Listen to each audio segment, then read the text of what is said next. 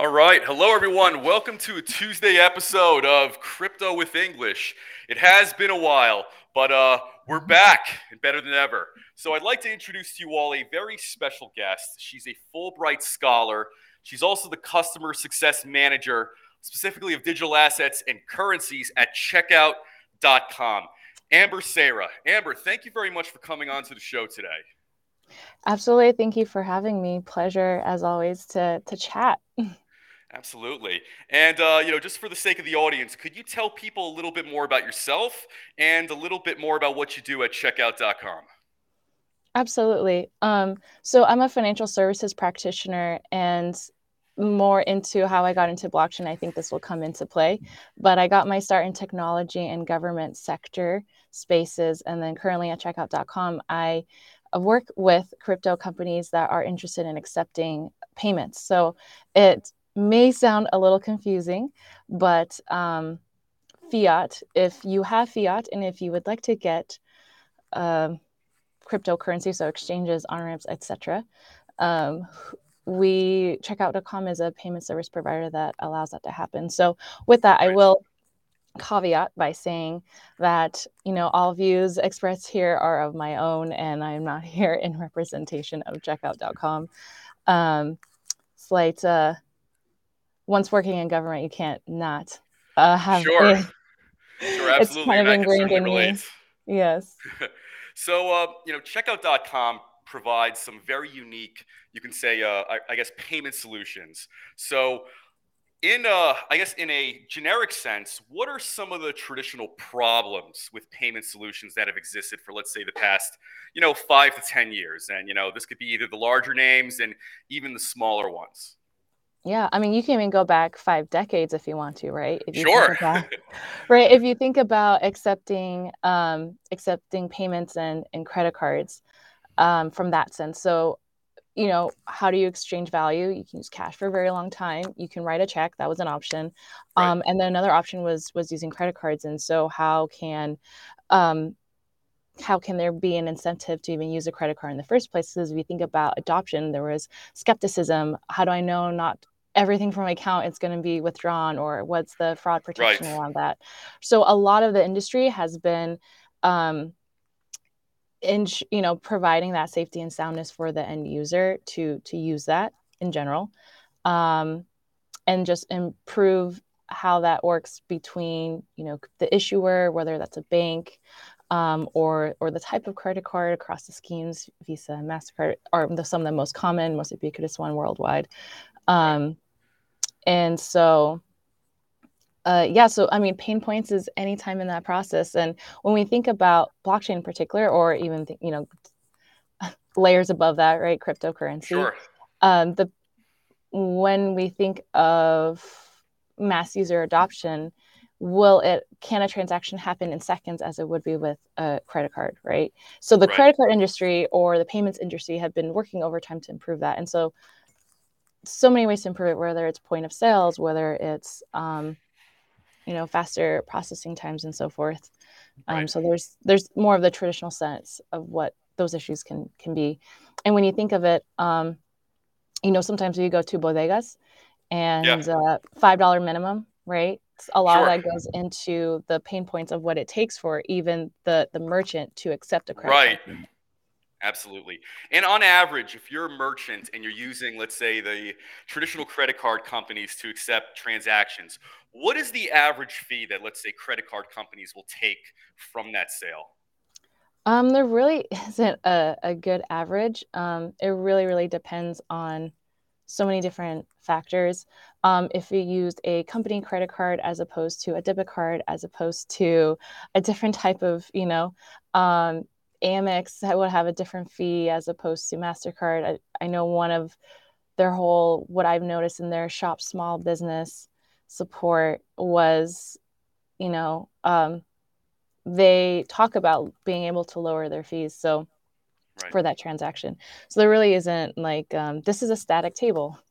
Right. It's evolving. And as the schemes are also evolving to improve the process on their end um, or efficiencies on their end, like it could just lots can come into play, which is why um, folks in the blockchain or cryptocurrency industry may think some you know other alternatives make more sense right so just to summarize probably one could say the traditional problems would include processing times and then the issue of fees. What about fraud? Can you talk a little bit about that? Absolutely. So um, and i would say maybe take a step back. Processing times is getting better and faster. Right. It would be maybe settling. So if something was purchased on Friday or Saturday using my credit card, by the time that gets settled, if I was a merchant, if I'm selling shoes, sure. I'm the shoe shop. Um, and if there's a transaction, an online commerce that happened on Saturday, then I won't get settled in for that payment until the banks open on Monday, unless there's a Monday right. holiday. Then I that wasn't that won't happen until Tuesday. So I would say that's probably a really big pain point that is present day, right? Got it. And then fraud would be, um, you know, there's always uh, risks with online commerce as well. Or you physically lose your card; it's been physically stolen. Then you want to make right. sure no one has access to your funds. Got it. And when it comes to checkout.com, talk about some of the underlying technology. What makes this tick and what makes this a superior excuse me, superior solution to many of the other competitors out there? Yeah, well, you know, um, bias. well, I, uh, well, of course, but uh, but you know, you know, we had the little disclaimer earlier, and you know, right? Let, yes. Let's highlight some of the uh, the strong suits about this product. Well, I mean, so you're you're chatting with someone that loves working here, and I see how everyone um, truly cares about the customer and um, improving payments and really improving the how can we build communities um, because essentially we're working with with businesses um, and business owners and granted some are, are more enterprise accounts but um, how can we improve that that what can digital payments do to improve communities moving forward um, and, and everyone definitely really cares about that so i mean there's one aspect, right? Uh, work hard uh, for for the customer is definitely something that I love about here, and I, I see it also gets demonstrated in, in that value add. Um, but in general, we have a um, unified um, single API, and oh, so oh, as yeah, so we spent uh, checkout's been around since 2012. We spent a really long time in improving that product. Um, only recently, they just started um, their their series fundraising but you know doing the work the getting the acquiring licenses having those that regional um, expertise and presence right. um, whether the the merchant wants to expand to APAC markets, MENA, Europe, or NORAM, right, North America, um, that infrastructure they've taken a long time to build the infrastructure in place. And so that's and all the end, end user sees i'm talking about the merchant is that api so if you want to expand to europe it's not another separate platform you have to integrate with. It's one single platform. So right. that's something that i i like it. I find it um, that i'm impressed with and and i see the seamlessness especially because my bulk of my portfolio are crypto merchants. Right. they're growing so fast and it's you know right and high, high sites. And so to see them just keep keep scaling at, at, the way they want to and we can keep up with them is something that i think is really cool right and, and by the way just uh, you know feel free to uh, correct me if i'm wrong but some of your big partners include patreon sony and curve is that correct mm-hmm. and you yeah. know and, and by the way i think that's a that's a very good uh, you could say you know notch on the gun belt uh, talk about that and you know talk about um, how you know Sony and Patreon and Curve were uh, you know willing to jump on board because that is an accomplishment in of itself. Right. Well, so you have to think about, like I said, decades of credit cards existing and players in the space to enable online commerce. And yeah. um, I guess I wasn't involved in bringing them on board, but I would assume what is what I see demonstrated to my merchants is probably the same for them. Is um, they can get a lot of value, a company that moves fast and, and nimble with them and in their expansion as well, and right. and providing that the quality that they need. So, um, and then also, like I said, that flexibility um, as you move through different regions or need to expand it doesn't, you know, it that platform is already is already integrated. It you know, the work is already done. You don't have to keep doing it over and over again every time you need to expand globally. Right. And you know, when it comes to a product, I think especially nowadays, more so than ever, the user experience is very, very important. So I was going through checkout.com, I was looking at the documentation and kind of the ins and outs of this. And I have to say, it's very easy on the eyes. It is very, very user friendly from uh, what I can see here from my research. So talk about the importance of that, the UI, UX, the user experience, and how that is important more so than ever. Yeah, absolutely. Um, the documentation's great, you know, for the engineering with our API um, aspects when whenever they do want to add additional um, features to their checkout experience, right. um, as well as payments sucks for anybody that's not in payments, right? If you have to, if your finance team has to deal with it or your risk team has to deal with it, um, especially when I work with blockchain companies, because their mind is right. already has is engrossed in this paradigm shift. So they yeah. almost have to step back to be like, oh yeah, this is how we interact with the traditional finance institutions, right. right? So, and I definitely see my role as liaison between those two to allow them to go ahead and build and run and revolutionize the world that we need around uh, cryptocurrencies and payments. But, um, but knowing that at some point, how do you get mass user adoption? Well, I have fiat, I have a credit card. Can I just buy me some Bitcoin? Right right? And there are people that are trying to, or companies that are focused on that. So going back to the UI experience, um, that, like I said, payments is gross and being able to explain every part of the process and um, backing up that with um, that information on, on our website, um, simple, clean, not trying to overcomplicate right. that experience and making it as easy as possible because it's like, especially in, in, the shoes of my um, of my merchants, they, you know, they I feel like I get the impression that the less they can interact with fiat, the the better their life. Sure, sure. And when it comes to cryptocurrencies and let's say being a user of checkout.com, uh, what do you, as far as cryptocurrencies, and maybe this is an estimate or speculation on, on your part, which ones do you think are going to be the most common ones used in let's say everyday transactions? Because you know there's so many coins coming out you know all the time. I think a lot of them do get wiped out and obviously the crypto market has taken a tremendous beating. So um, in your estimation um, do you think do you see people using mostly let's say bitcoin to buy the groceries or maybe ripple um, possibly ethereum even though mostly dapps are used you know uh, to be built off that but you know your thoughts?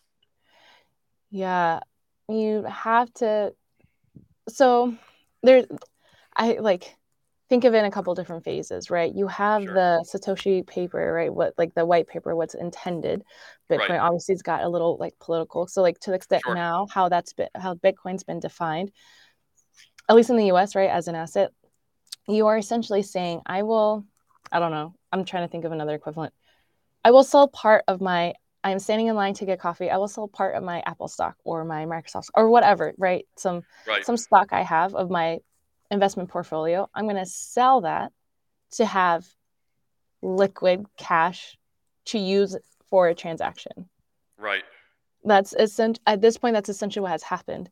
Even though, um, I mean, Cash App is doing a really interesting job, especially when uh, with the Lightning work network um, coming right. on. So is it to exchange value from point A to point B? You know, things like Cash App can, can make that happen. Is it to point of sale at um, at a coffee shop to buy my my coffee? I don't think Bitcoin's the way it's going right now is the the way you can do it if you were to try to make that transaction is is Got the it. best way. Um, people have been accepting Bitcoin for payments. Uh, I think what Bitcoin pizza, right? sure. 16 or something. Yeah. Um, if you just need to set up a wallet address, sure, let's transfer stuff between wallets. Um, but when we're thinking of anybody accepting it and what gets settled in the merchant account, what gets settled in the coffee shop account. If they have Right. a, a wallet address, that's different to ex- exchange value for goods, Yeah. um, as opposed to I pay my rent in fiat, and so you can give me Bitcoin, but I need to be able to pay, you know, the lease on this coffee shop building in Sure. in fiat, right? So, um, what would be going forward? It'd be interesting. I know, um, what we announced during uh, Bitcoin 2022 is that we're working on stablecoin settlement, and Very nice. and it's so yeah, so it just depends. You're right. Ethereum a little bit better for smart contracts, DApps, DAOs, um, Right. those type of um, type of transactions. Bitcoin might be a little bit challenging now, the way it has evolved Sure. uh, to do to do that type of payments, but Right. um, ways that could help hold value um, as you need to interact in and out of the fiat and cryptocurrency space could be more on the stablecoin side, uh, and so that is where I think the tran- transition would be going because you have to think of the balance between mass user adoption. Right. Um, when we think of payments, which is a when it's not P2P, right? What happens when the use case isn't P2P? Got it. So I was uh, so I was wondering as well when going about pitching this product to various you know, various companies. As somebody who's also in this space as well, often people will bring up the environmental concerns with using blockchain or anything blockchain and crypto, you know, related. So if you can talk about, uh, let's say, some of those issues when trying to, you know, pitch this company out. And in all fairness, I do think there's a lot of misunderstandings. I think when it comes to some of the environmental critiques of blockchain and cryptocurrency. Now, obviously, Ethereum tends to be almost like the biggest, uh, you know, I, guess you could say blockchain of interest when it comes to, you know, that issue, especially with the incredible amount of energy that is uh, used and expended for its, you know, various processes. So I was wondering uh, if you could talk about some of those issues or if you've encountered them and what are what are usually your answers to that? Yeah, uh, definitely something that gets brought up, especially folks not in the space.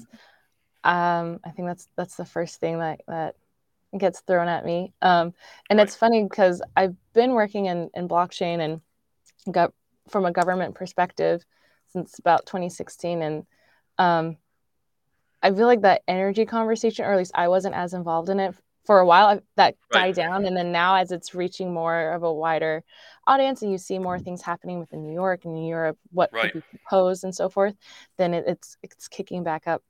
And obviously, my my my gut reaction would be, you know, well, let's point the finger at everything else. Like, okay, well, what about keeping your AC on all day, or even traditional financial institutions, those massive, massive servers, like like that's any less energy efficient, Right. Right. right, to, to process those transactions.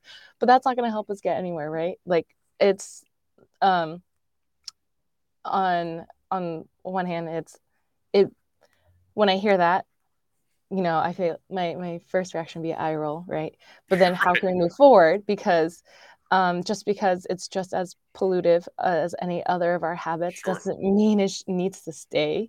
And um, there's a lot of really interesting projects going on around that. Um, and, and and it's just a consensus mechanism, right? To your point, some have done proof of stake. There's um, gosh, was it zero hash where they have recycled the proof of work within the blockchain of, of Bitcoin. Um, Right. So it really depends how the how the blockchain's set up um, because there's there's pros and cons to almost a lot of the main um, consensus uh, mechanisms out there. Um, but yeah, so you just have to look to the projects of people innovating. If you're thinking just Bitcoin related, I have seen stuff where people are taking that. If you have the rig, the energy, the heat is created from that mining rig can be reused into another type of contraption. I've seen lots Wow. of different examples. Yeah, that's right. Yeah, most most common I've seen is um, heating water. So right. so um, I'm trying to provide an, an all-in-one all-in-one stop shop, I guess. But I love that people are innovating. It's good to be critical of it. I don't think it's a reason to shut down the conversation. be like, oh, you're right. That's it. No right, more right. blockchain. You've yeah. done it. you. Right. Um, but I, it is good to to be critical and and um, we're changing how humans can interact and agree. Like that's wild. So far, for thousands of years, we had to have a trusted party. Right. We can self organize ourselves this way why should we still rely on like intensive old technology anyway, right? Right. And, you know, I don't have the numbers in front of me, but I can only imagine you could say the energy expenditure and you could say damage to the environment when, you know, essentially minting coinage and printing notes. And this could either be US dollars, British pounds, euros, or whatnot. You know, the, the inks, the metals, the chemicals that are involved in those processes, you know, you can't really repurpose those you know, to say, to say the very least, you know, and yeah. you know, and especially as we're moving more and more towards a cashless society, um, it kind of makes you wonder um, how necessary is it to, let's say, print the volume, especially these days, the large volumes of notes and coins nowadays, especially keeping all of these things in mind.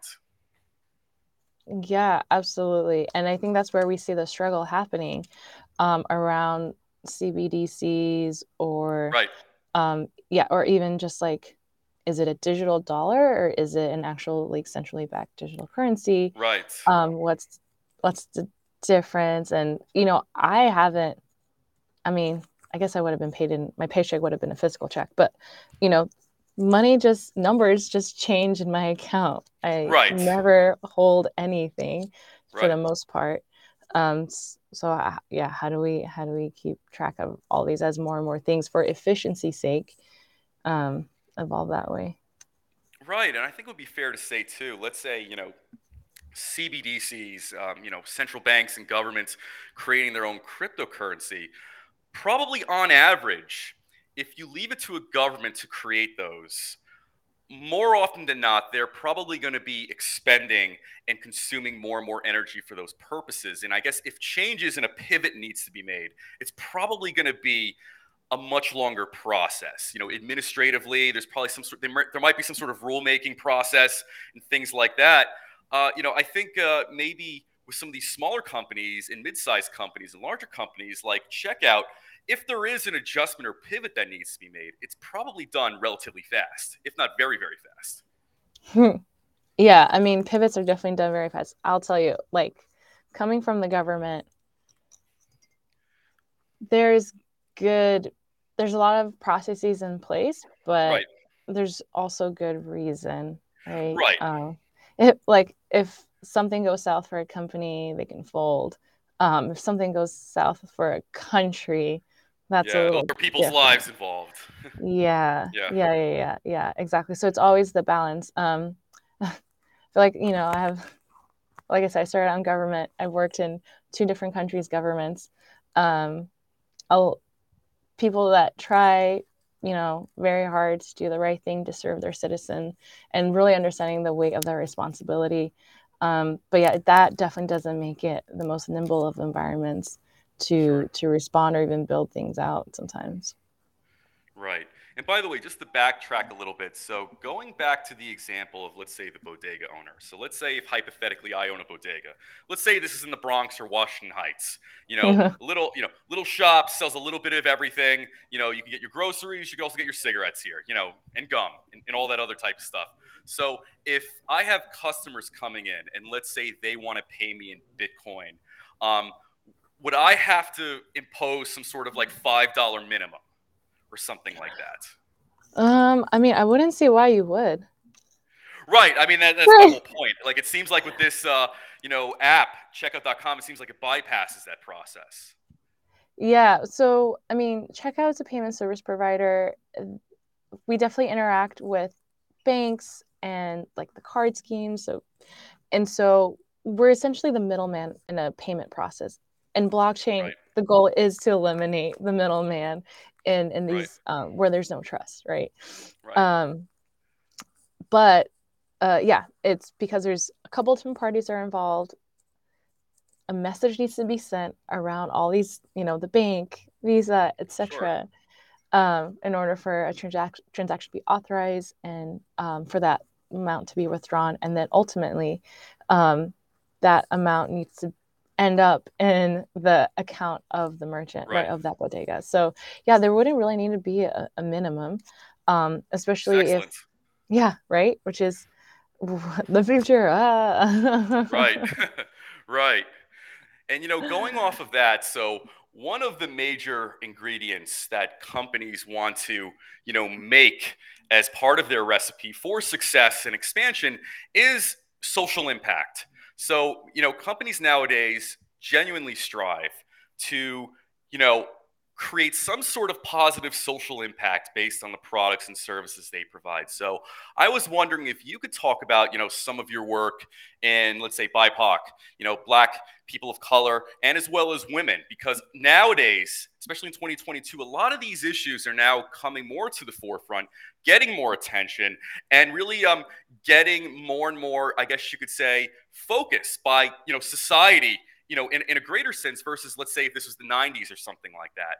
Now, you know, companies are on board to resolve these issues and improve upon, you know, some of let's say the underlying, you know, um, you know, social bulwarks that let's say hold people back. Yeah. Well, um, yeah, there's sorry, my mind is racing because there's I'm just trying to decide. All right, I, I imagine there's a lot start. to parse through that. yeah, yeah, yeah super super exciting so i mean one thing i really like about blockchain obviously eliminates the middleman and I, as we know i could def- you know or at least what's been measured and tracked in, in the united states i can't speak for other countries although it's probably something similar um, as a um, uh, just the inability to really fully participate in the financial institutions right. that we have um, poses a challenge. And then the lower barrier of entry that cryptocurrencies present or is also very exciting. And so you'll see also an adoption among uh, BIPOC communities at higher than um, their non white white versus non-white counterparts. And there's you know speculation people um, it is getting the attention of, of more of the financial institutions as opposed right. to maybe more of the think tanks that would normally measure this but there are surveys and, and, measurements going out trying to track this and you see more of that type of participation just from the distrust in formal institutions because we have just seen them not get approved for loans for you know houses right. for their homes to be valued so much lower than at market rate anyway um, and so on and so forth. I can list the, the discrepancies that are experienced by Black, Indigenous, people of color communities. Um, and that's one of the things that I feel so excited about the opportunity for, for crypto. And, I, and a lot of the entrepreneurs in the space are, are building out for the accessibility, financial inclusion. I don't think like maybe 2009, 2010, um, blockchain was like, yeah, financial inclusion. I just think right. it was rejecting a lot of things. And as more folks kind of understand the the principles of blockchain and of value and what can get built on top of it, and you know uh, what what's coming, you know, with Bitcoin and some of these other coins, and how how other entrepreneurs are also building their own cryptocurrencies on top of that. Um, right. You know, black owned cryptocurrencies like um, Coin is one that I think is super fascinating. Um, the financial inclusion piece is getting wedged in there, and people are right. making a space for that, which I find so exciting. Um, and and it could not be a better time. You see in Congress, typically the quicker to adopt or support or champion just blockchain technologies or cryptocurrencies or digital assets in general tend to be more of the Republican Party, but not all, right. um, because they see that okay, individual freedom from government, etc. Sure. Um, but folks like Darren Soto has been doing a good job for a long time, years, right? Right. Um, not just since 2021 or 2022. Um, and there's still, I think there's still a lack of communication that a lot of people are still trying in that advocacy work to show on the Democratic side uh, or Democratic members um, knowing that the values of that party, that there is support and there is already a presence for many years right. of BIPOC led projects to improve their community outcomes. Um, which is so so so exciting and um, and there's a lot of good work in the financial services committee that I've seen coming through in highlighting those stories because first it has to exist on record right. in hearings and so forth. So I see more and more folks from those communities being invited to the Hill, having those conversations, and right. I look forward to having those as you know the nuggets I can get from those testimonies to be worked into future legislation. I know I work at fintech, but I'm like still a policy nerd. You can't, you can't. No, no worries. And, and by the way, that, that. Uh, greatly clarified. You know, uh, I, I guess you could say some of the subject matter. You know, on that issue, and you know, one of the issues that has been brought to the forefront, way more so now than ever, are unbanked populations, and that even includes unbanked populations here in the United States. And you know, yeah. one of the mm. things that I came across is that for a lot of BIPOC communities, so Black, Indigenous people of color a lot of, you could say, almost the traditional banking systems are either outside their reach or in a location that is greatly inconvenient and would probably cause a huge burden just to access it, you know, just transportation alone. Um, I was wondering if you could talk about that and maybe how maybe blockchain, DeFi, and even, you know, what Checkout um, is doing can maybe alleviate some of that burden. Yeah, I mean, I have looked at proposed legislation when I worked, you know, on Capitol Hill from from my member's office of utilizing the post office as an option for banking because everyone has essentially access to, to mail, whether you're rural or whether um, right. you just in a I don't know bank desert. Does that transfer right. over from food desert? I don't know. But right. um, no, but it logically makes sense. I mean, that that could very much well be a new term. yeah. And yeah. um so to your point, there's definitely like an access issue um as well. Fees from traditional banks, sure. having a minimum in your account, having a fee when you don't have enough to meet the minimum, having a fee for right. overdrawn as opposed to why don't you just not let me overdraw? sure, right. right. Probably feels not enough money to be made in that. So right, you know, of course, right. of course, yeah. of course, of course. Um and you see a lot with those the, the neo banks and so forth of, of kind of pushing back on that model and right. and providing real value for the end user but um i digress and so things that are improving yeah thinking of um, a lot of really interesting companies like Celo, I think is really interesting. C E L O do right. a lot of really cool work. Yeah. yeah. we think of unbanked or underbanked, um, and um, not so much stellar um, but thinking about how do we think of cross-border transactions um, but like again knowing that the current structures in place are not really inclusive or right. um, really allows for for payments to happen as easily as as someone would like um, and then from checkout's perspective i the support that i I think will be really cool as we see um, we're like again, like I said, we announced in Bitcoin 2022 that we have done some stablecoin settlement, and if we can make it easier um, to accept a payment anywhere in the world um, and have that get settled in the hands of the merchant in a way that makes sense, I think right. that'd be really powerful. I mean, it's still even if you interact with payments, it's like unless you have fiat, right? It's still really challenging right. just getting the bank account to begin with. Um, right. So those are some of the the, the main barriers um, to start. But like I said, different areas of working Cash App. I've been on Clubhouse meeting calls of building the community, getting explaining what is Bitcoin, what is blockchain, sure. um, and then saying, yeah, if you want, I will send you some some i don't know how much but like on the phone with people that are, on clubhouse there are people that are curious right i will send right. you some bitcoin um, give me your cash app address i'll send it to you you know this is we don't have to demystify this at all. Right. Um, you don't need to have some i don't know investment advisor to, i mean right. I don't know. you should probably do your own research but like um, the the barriers of entry is is a little different which on the flip side could be a concern right? That's the other conversation i'm seeing from members of congress on the democratic party. It's like okay well then now are they in a vulnerable um, state and so it's always that that balance of personal freedoms personal responsibility sure. um, and and to what point can is it doesn't make sense can we protect the consumer right and since you have a very rich background in essentially, you know, uh, government policy, yeah. you know, both both you know academically and in practice, where do you see the future of regulation here in the you know United States? And I, I do feel this is eventually going to transcend either a Republican or a Democratic, uh, you know, administration. But is it simply going to be um, an issue of how do we get the IRS to tax this? or is, is it going to be something else? Like, what do you think the general direction will end up being? Yeah. I think first we need to get a little organized, which is why I think Biden's executive order that came out earlier this year is exciting because he basically said, "Hey guys, go get organized."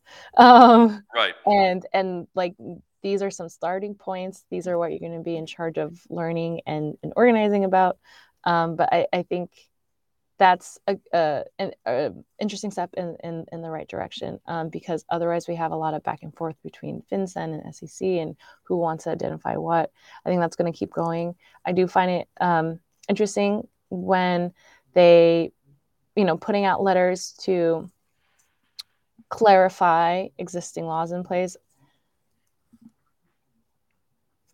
I I think that the going forward we're going to have to decide if is it an entirely own separate entity right. monitoring agency or something or, or can it exist within the structures are in place? And it's going to be i think it's going to be a little bit of both but my opinion as much as possible i think it should work within the existing structure because if you i don't i guess it what you think the principle is like what do you think the future of this technology is and i i would like it to be seen as um you know just as as cash as value as as anything else um right. and obviously the government has different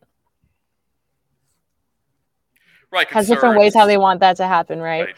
but right. i think it should be like you know at on the same level as as everything else just in, in a digital space right and you know, this is more or less a policy or economic question, but do you think New York and Palo Alto, Silicon Valley have kind of lost the plot, so to say, as far as being tech centers? Because now, um, and I think it's particularly apparent within the past year, year and a half, but it seems like Miami and Austin are now essentially the burgeoning um, and, and soon to be semi-permanent to permanent like tech centers in the U.S. Like you see all the migration of uh, liquidity and you could say uh, you know thought leaders and companies you know going to those two cities. Um, do you think that will be essentially what's uh, what's going to be the status quo going forward? Those two cities essentially in terms narrating of like hubs yeah yeah in terms of hubs in terms of yeah everything. i mean i don't know wyoming's been trying they've been being they've been pretty aggressive in their legislation for the last couple years and no one's moving there. Um, sorry who Wyoming. Wyoming. Oh yes, yeah. The state, yeah, right. Um, yeah, I, I think, I I get that sense as well, right? When you you're in those environments, you see the type of companies and VC capital and so forth. Um, you know, I think I think there is going to be a shift. Um, I do see that. It's nice because I was going to say, well, like, well, this the mayor of Miami is trying super hard. But then right. I was like, well, that's not fair. That doesn't like other places are trying too. And California right. also passed something, or I can't remember if it was proposed or passed, um, maybe one or two weeks ago, that even enabled procurement of blockchain technology, which is wild. Right. Um, because I, I've worked on some technology modernization projects. So procurement. So like is encouraging the DMV to put forth request for proposals right right to improve their processes using blockchain technology as an underlying t- like layer i don't know like that's right. pretty cool I, obviously with anything does does it happen overnight i don't know but um yeah so I think it's in the right direction. I think it's in every major city's eh, best interest to be as crypto friendly as possible and whatever makes sense for right. the values of their community. But I agree. I see it feels that way when I'm in those locations.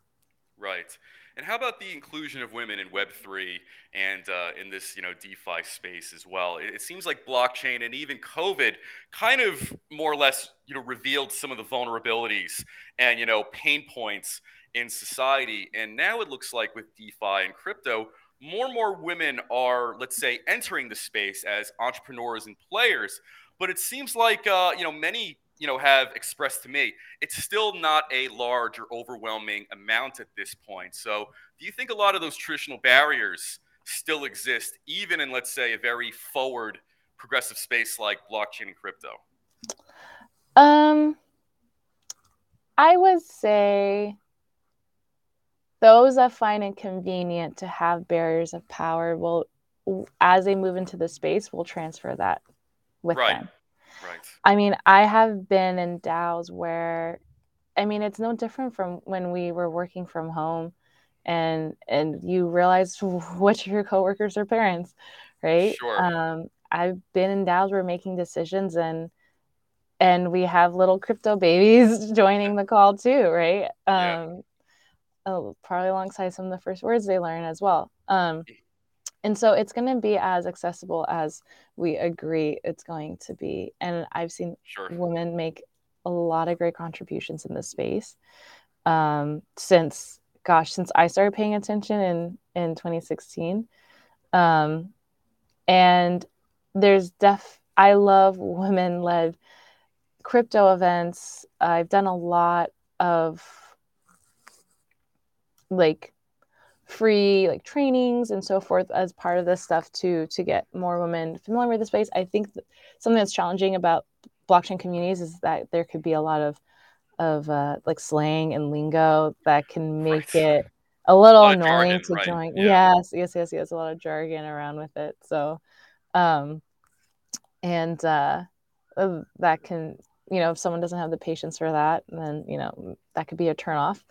Um, right sometimes it can come off as a little broy, um, but which is why I need my yeah, yeah, right, yeah, too, yeah, yeah. Um, but uh, but that is a little bit finance anyway. I think that it is exciting to see more women um, engage in it because they see they are no offense, but like globally more responsible for for different more different types of people and so they can be efficient with their money if they have families in different parts of the world that sure. they have a sense of responsibility for, they will make the decisions as needed. And if blockchain or cryptocurrencies, digital assets right on top of blockchain, um, is the way to do that more efficiently or cost effectively, then yeah, you're going to see more and more adoption of that. And um, yeah, I and they are creating the space. I you know meet the entrepreneurs that are super that are you know it's really exciting. And so um, as long as we keep highlighting and keeping them in, in the same space. As I said,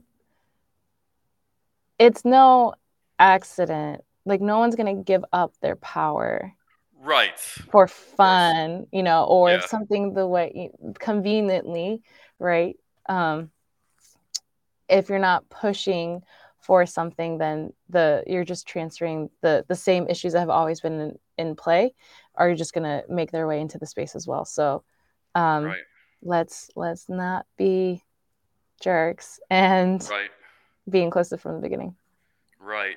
And on a final note, so what does checkout.com have in store for Q3 and Q4? You know, with all this, uh, you know, all these uh, exciting things going on in crypto, blockchain in general. Uh, you know, from my research here, it looks like you guys are, you all are putting together a really great application to just simply make the entrepreneurship and the uh, customer experience much easier. Yes, it's definitely the goal. I mean, all of our um, stuff in H2 just being the best payment service provider as needed for our merchant community. Um, and again, like I said, Bitcoin 2022, we announced stablecoin settlement. I think you'll see a lot more of that in right. the second half of year as well. And um, and our our we had a huge survey research that we um, published last month on a you know digital users payments cryptocurrency payments, just the the attitudes around that. And so you'll see more of that implemented, I believe, in, in H2 going forward. Awesome. Well, I got to say, Amber, it was an absolute pleasure having you on today. Uh, I really do appreciate you presenting checkout.com and really exploring and you know clarifying and illuminating some of those you could say macro and micro you know economic issues along with social issues surrounding all this stuff. So it was an absolute pleasure and thank you for coming on today. Thanks for having me. All right. Well, listen, enjoy the rest of your week, Anna. I'll talk to you soon. Will do. Right. Take care.